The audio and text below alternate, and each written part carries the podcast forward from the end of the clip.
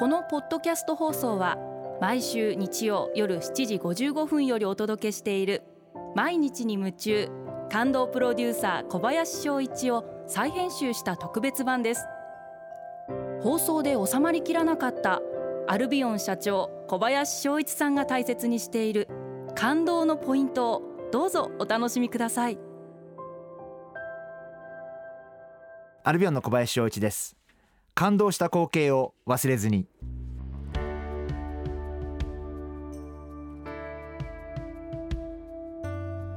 私は、えー、大学を出て西武百貨店という会社に入って焼き物、まあ、陶芸品工芸品ですね、えー、土物、えー、土をこねてお茶碗だったり壺だったりお皿だったりあるいはまあ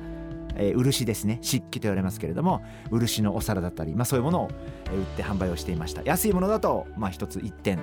2万円3万円。高いものではそれこそ100万円200万円300万円するようなものも、えー、販売もしてました。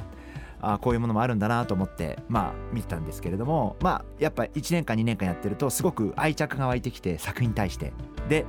これは自分でも驚いたんですけど1年後にやっぱり本当にいい作品を見ると感動する自分がいて自分が何十点何百点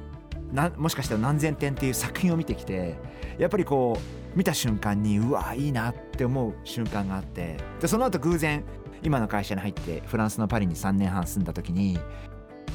夏にまあ友達のフランス人に誘われて、まあ、バカンス行こうって言われて、まあ、1週間ほど南フランスの、まあ、ニースから、えー、モナコにかけて、まあ、その辺を旅して友達と旅をしてき、えー、ました。その時にニースに着いた時に空の色と海の色で生まれて初めて感動してうわこんな綺麗な光景があるんだって今でもそのシーンが鮮明に僕の頭の中には残っていて当然パリはたくさんの美術館があってまあ絵画もそうですし陶磁器もそうですし彫刻もそうですしものすごい一流の作品が 本当にもううわーっていう驚くぐらいのすごい作品が普通にこう美術館に置かれていてまあ毎週末そういうものを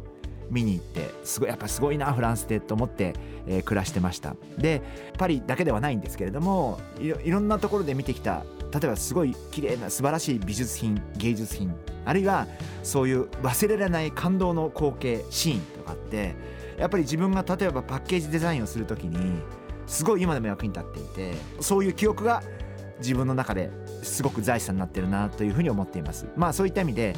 やっぱ感動するってすごく大事なことだと思うし感動したこと綺麗なものを見てあいいなと思ったことって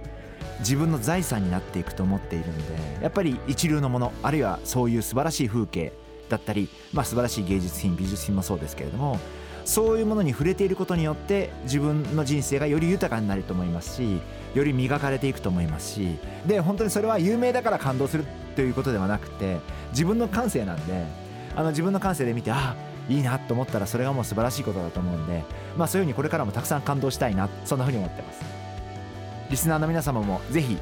えー、いろいろな素晴らしい景色風景を見て感動しませんか？毎日に夢中。感動プロデューサー小林翔一ではあなたからの仕事のお悩みを受け付けています。番組ホームページにあるメッセージフォームから送ってください。お送りいただいた方の中から抽選でアルビオン化粧品のロングセラー化粧水薬用スキンコンディショナーエッセンシャルとソープをセットでプレゼントいたします。